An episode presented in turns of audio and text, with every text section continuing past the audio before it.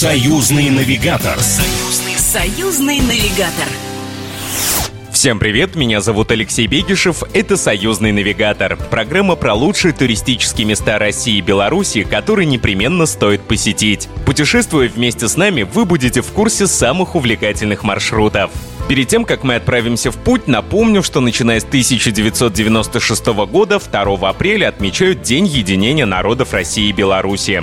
Этот праздник вдохновил нас рассказать о двух знаменитых художниках, чье творчество — это яркий пример единства двух наций. Я говорю про Илью Репина и Витольда Белыницкого-Беруля. Искренне любя свою малую родину, они в то же время нашли вдохновение вдали от отчего дома, где подолгу проводили время за созданием своих шедевров и со временем стали своими среди местных жителей. Так Илья Репин, русский живописец, построил усадьбу под Витебском, а Витольд Кайтенович, уроженец белорусской земли, обустроился в уютной уютной даче недалеко от Твери. Именно в эти загородные имения я и предлагаю сегодня отправиться. Союзный, союзный навигатор. Начнем наше путешествие с Тверской области. Здесь, на живописном берегу озера Удомля, среди старинных берез и елей, находится знаменитая дача «Чайка», где на протяжении 40 лет жил и работал знаменитый белорусский художник Витольд Каэтенович Белыницкий-Беруля. Эти места издавна привлекали творческих людей своей красотой. Здесь творил Алексей Венецианов. Также в окрестностях Чайки написал свои лучшие картины наставник и учитель Витольда Каэтеновича Исаак Левитан. Поэтому нет ничего случайного в том, что художник решил провести большую часть жизни именно здесь. Впервые Витольд Белоницкий-Беруля приехал в эти края в 1901 году, а уже через 10 лет купил у местного кузнеца участок земли, где затем рабочие возвели затейливый двухэтажный деревянный дом в стиле финского модерна. По легенде, свое название дача получила из-за чаек, которые постоянно кружились над озером. Сегодня в здании расположен Центр культуры и искусства, который является филиалом Тверской областной картинной галереи. Подробнее об истории дачи расскажет заведующий учреждения Елена Тимакова. 110 лет назад была построена дача для художника Витольда Квитановича Белыницкого-Беруля. Они ее строили после того, как он получил премию на все это в 1911 году на международной выставке в Мюнхене. Он получил большую золотую медаль. Причем ему Репин сказал, когда он узнал, что Витольд будет строиться, он сказал, стройся на удомле, не пожалеешь, красота неописуемая. Дача стала творческой мастерской художника, где Витольд Каэтенович написал более 200 картин. Сейчас они выставлены во многих галереях России и зарубежья. А приехав на дачу, можно посмотреть на копии работ в 1972 году уехала все в Белоруссию, потому что белорусы написали, что мы хотим сделать музей на родине. Он родился в Могилевской губернии Российской империи. Вот. И Министерство культуры СССР, так как мы одно государство, одно единое пространство, разрешило туда перевести. И туда уехали картины, соответственно, и вся утварь. Витольд Кайтенович был гостеприимным человеком. К нему на дачу регулярно приезжали известные люди. Одни, поддавшись вдохновению, начинали писать здесь картины. Другие в качестве досуга предпочитали рыбалку и охоту. О знаменитых гостях поведала Елена Тимакова. Жуковский. А мало того, что они здесь были, они здесь преподавали. И Богданов Бельский, и Рождественский, не считая Бельницкий, Беруля, и Коровин приходил. Ну, тут целая плеяда выдающихся художников. Дочка Виталия Петровича Люба была актрисой драматического театра. Здесь бывали такие люди, как Неперчехова, Собин, Подгорный, Станицын и так далее. А здесь были открыты первые мастерские в Советской России, которые посоветовал ему Луначарский сделать. Спустя столетия на дачу Чайка, как и прежде, приезжают на огонек художники, музыканты, артисты и писатели. Частыми гостями дачи стали и местные жители разных поколений. Кружки рисования, лепки народного творчества привлекают местных ребятишек. При желании туристы тоже могут взять в руки кисти и краски и попробовать себя в роли художников. Часть залов музея занимают постоянные экспозиции. Они посвящены хозяину дома, а также другим творческим личностям, которые связаны с Удомельским краем. Также здесь регулярно проводятся выставки тверских, московских и петербургских художников. Доехать до дачи можно на рейсовом автобусе из города Удомля, что находится в 184 километрах от Твери. Оказавшись на месте, сотрудники дачи «Чайка» с радостью проведут экскурсию по зданию и расскажут о жизни и творчестве знаменитого художника. Как это сегодня сделала для нашей программы заведующая учреждения Елена Тимакова, за что мы ее искренне благодарим. Союзный, союзный навигатор. Тем временем мы движемся дальше. Наша следующая остановка – музей усадьбы Ильи Репина с Дровневым, что находится в 16 километрах от Витебска.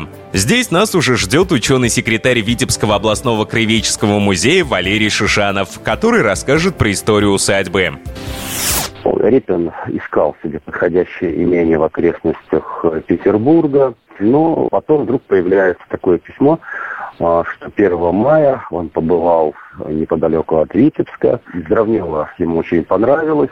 Это было довольно большое имение, 180 десятин земли, лес, а, пашня. Но имение принадлежало одинокой женщине, Софье Яцкевич, и на момент покупки уже было такое довольно запущено. Поэтому Репину тоже первоначально пришлось довольно много приложить сил, чтобы как-то благоустроить а, и сад, и дорожки, и набережная. Был перестроен главный усадебный дом. Если первоначально это была одноэтажная постройка, довольно такого ну, обычного незрачного вида, то по рисункам, по наброскам Репина местные мастера перестроили здание, появился второй этаж, появилась башня, появились веранды, балконы, и здание приобрело такой интересный сказочный вид – и, в общем-то, историки архитектуры даже считают, что это вот было такое проявление э, нарождавшегося модерна в те годы.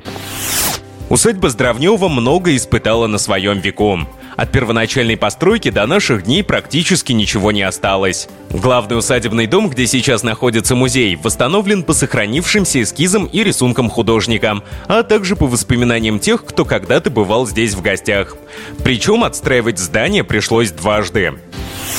Первоначально здание было восстановлено в начале 90-х годов, но в 95-м произошел пожар, потребовалось еще пять лет, чтобы восстановить его. А в нынешнем э, виде здание было построено в 2000 году. Для нас, конечно, было важно, что наконец музей был восстановлен, причем не только в прежнем виде, был восстановлен еще и домик управляющего. Ну, оно используется как служебное, но все равно оно как бы вот восстанавливает облик усадьбы. Из того, что сохранилось все-таки от старой усадьбы, это подземная часть погреба. Постройка достаточно такая основательная, потому что внутри все это или из кирпича, или из камня выложен. И на фронтоне погреба есть дата 1795.